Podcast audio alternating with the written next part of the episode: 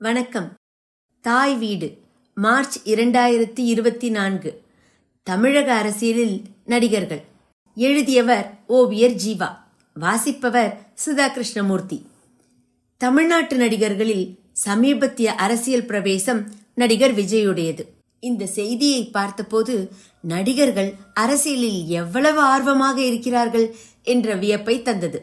உலக அளவில் பார்த்தால் கூட சாப்ளின் ஒரு கம்யூனிஸ்ட் என்று குற்றம் சாட்டப்பட்டவர். இந்திய அளவில் வடக்கே பால்ராஜ் சஹானி உத்பல் தத் ஏ கே ஹங்கல் என்ற அந்த காலத்தில் கம்யூனிஸ்ட் ஆதரவாளர்களாக அவர்கள் இயங்கியிருக்கின்றனர்.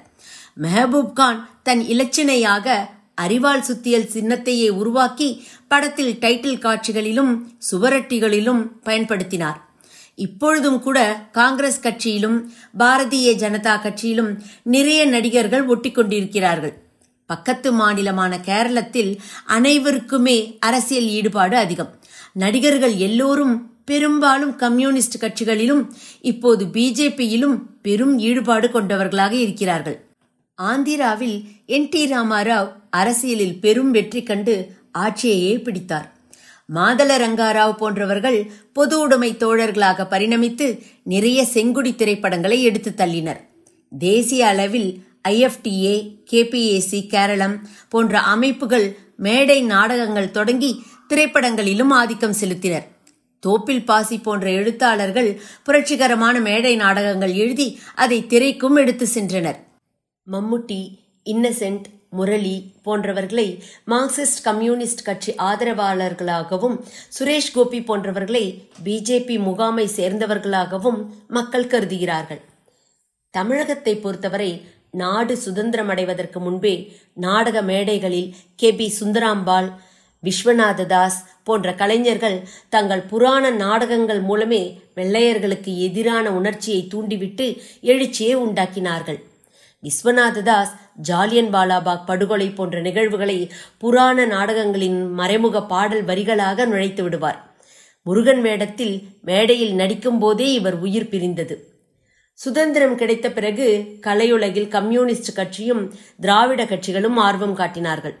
தோழர்கள் கூட்டுறவு முறையில் தயாரித்த பாதை தெரியுது பார் திரைப்படத்தில் அப்போது கட்சியில் தீவிரமாக இயங்கிய ஜெயகாந்தன் இசையமைப்பாளர் எம் பி ஸ்ரீனிவாசன் கவிஞர் பட்டுக்கோட்டை கல்யாணசுந்தரம் போன்றவர்கள் பணியாற்றினார்கள். புகழ்பெற்ற பாடல்களே இன்னும் இப்படத்தை நினைவூட்டுகின்றன. M S Solaimalai K C S Arunachalam போன்ற பொது உடைமை சிந்தனையாளர்களும் தங்கள் பங்குக்கு வசனங்களையும் பாடல்களையும் வழங்கினர். திராவிட இயக்கம் மிக திறமையாக திட்டமிட்டு பொதுமக்களை மிகவும் கவர்ந்த கலைத்துறையை கைப்பற்றி அதன் மூலம் ஆட்சியையே கைப்பற்றி இன்னும் ஆட்சியை தக்க வைத்திருப்பதெல்லாம் உலகில் எங்கும் காணாத அதிசயம் என்றுதான் சொல்ல வேண்டும். படக்காட்சிகள் பாடல் காட்சிகள் வசனங்கள் எல்லாவற்றிலும் மறைமுகமாக அரசியலை புகுத்தியவர்களில் இவர்கள் திறமையானவர்கள்.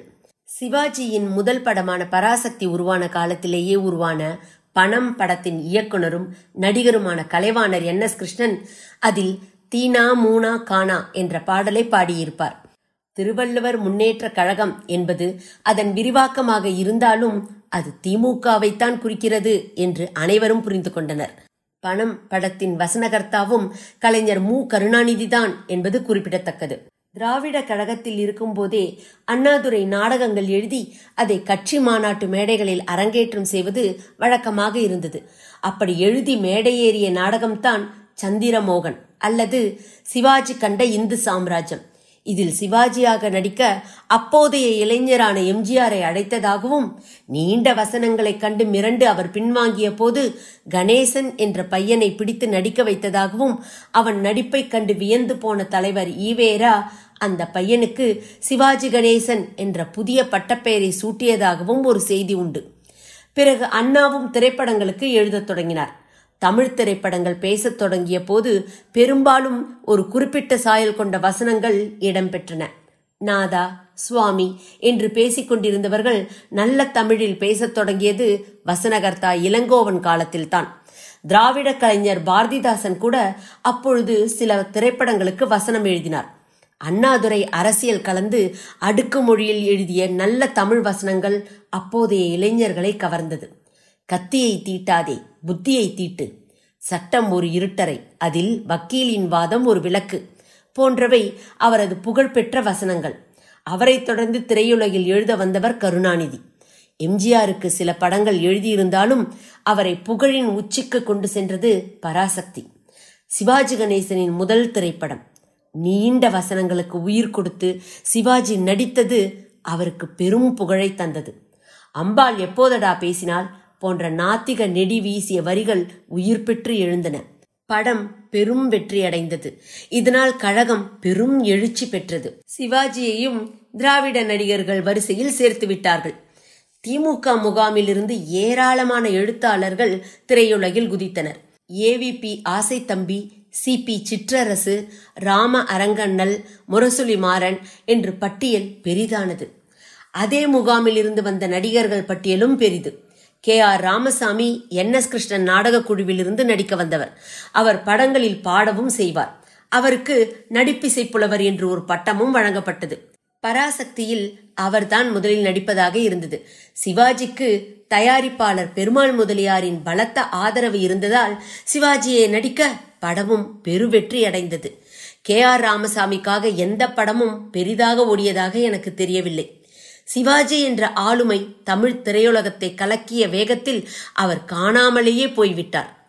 இத்தனைக்கும் பின்னர் வந்த துளிவிஷம் படத்தில் அவர் கதாநாயகனாகவும் சிவாஜி வில்லனாகவும் நடித்து கிளைமாக்ஸ் காட்சியில் இருவரும் போட்டி போட்டுக்கொண்டு மகா நீளமான வசனங்கள் பேசி அறுத்ததால் படமும் படுதோல்வி அடைந்தது எஸ் எஸ் ராஜேந்திரன் நல்ல தமிழ் உச்சரிப்புக்கு பெயர் பெற்றவர்.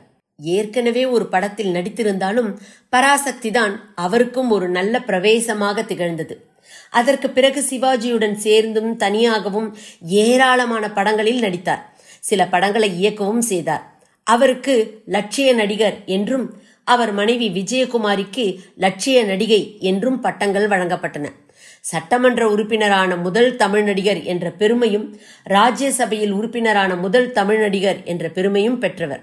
காங்கிரஸ் முகாமிலிருந்து வீரபாண்டிய கட்டபொம்மன் வெளியான போது கழக முகாமிலிருந்து எஸ் எஸ் ஆர் நடித்த அற்புத படமான சிவகங்கை சீமையும் கிட்டத்தட்ட அதே சமயத்தில் வெளியானது. வளையாபதி முத்துகிருஷ்ணன் என் எஸ் நாராயணசாமி போன்று வேறு சில திராவிட ஆதரவு நடிகர்களும் அப்போது கட்சியில் இயங்கிக் கொண்டிருந்தனர். இந்த காலகட்டத்தில் இரத்த கண்ணீர் மூலம் தன் மறுபிரவேசத்தை நிகழ்த்தி காட்டினார் எம் ஆர் ராதா. திராவிட கழக பிரமுகர் திருவாரூர் தங்கராசுவின் புகழ்பெற்ற நாடகத்தை ஏற்கனவே மேடைகள் தோறும் நடித்து சாதனை புரிந்தவர் ராதா. அவரது முரட்டு சுபாவத்தையும் எடுத்தெறிந்து பேசும் பாணியையும் இரட்டை குரல் திறனையும் பயன்படுத்தி இரத்த கண்ணீரை ஒரு பெரும் வெற்றி படமாக்கி விட்டார். நடிகவேல் என்றே ராதா அழைக்கப்படும் அளவுக்கு அவரது தனித்திறன் பேசப்பட்டது. இன்னும் அந்த முக்கியமான மனிதரை பற்றி சொல்ல மறந்துவிட்டேனே. எம்ஜிஆர் தமிழக அரசியலில் ஒரு மகத்தான சக்தியாக திகழ்வார் என்று யாரும் யூகித்திருக்க முடியாது. சிவாஜி கணேசன் திருப்பதி கோவிலுக்கு சென்றார் என்ற ஒரு காரணத்தை வைத்து திமுக அவரை திருப்பதி கணேசா என்று போஸ்டர் அடித்து ஒதுக்கி வைத்தது.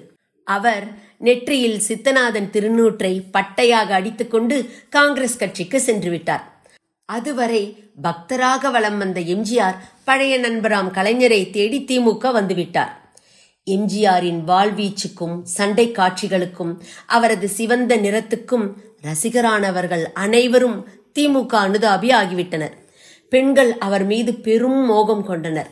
திரைப்படங்களில் புகைப்பது குடிப்பது போன்ற காட்சிகள் இல்லாமல் ஒரு சுத்தமான இமேஜை வளர்த்து மக்களை தன் பக்கம் ஈர்த்தார். அவர் நாத்திக ஆதரவாளராக காட்டிக்கொண்டதில்லை என்பது இன்னொரு ஆச்சரியம். வாரி வழங்கும் வள்ளல் என்ற பெயரும் கிடைத்தது. எம்ஜிஆர் வருகிறார் என்றால் திமுக கூட்டங்களும் மாநாடுகளும் பெருந்திரளான மக்களை கவர்ந்தன. ஆயிரத்தி தொள்ளாயிரத்தி அறுபத்தி ஏழு சட்டமன்ற தேர்தல் சமயத்தில் எம் ஆர் ராதாவுக்கும் எம்ஜிஆருக்கும் நடந்த ஒரு தகராறில் துப்பாக்கி வெடித்தது. எம்ஜிஆர் கழுத்தில் குண்டுகள் பாய்ந்தன. தமிழகம் அதிர்ந்த ஒரு நிகழ்வு அது. திமுக தேர்தல் சுவரொட்டிகளில் கழுத்தில் ஒரு பெரிய பேண்டேஜ் கட்டிக்கொண்டு கைகளை கூப்பி வாக்கு கோரிய எம்ஜிஆரின் உருவம் அச்சடிக்கப்பட்டது. எம்ஜிஆரின் மீதான அனுதாப அலை இந்தி எதிர்ப்பு போராட்டம் போன்ற காரணங்களினால் திமுக பெரும் வெற்றி அடைந்து ஆட்சியையும் பிடித்தது. திமுகவின் பெரும் சக்தியாக திகழ்ந்த எம்ஜிஆர் சில சச்சரவுகளுக்கு பின் அண்ணாயிசம் என்ற ஒரு தத்துவத்தை முன்னிறுத்தி அண்ணா திராவிட முன்னேற்ற கழகம் என்ற கட்சியை தோற்றுவித்தார். திமுகவிலிருந்து பலர் பிரிந்து அதிமுகவிற்கு வந்தனர்.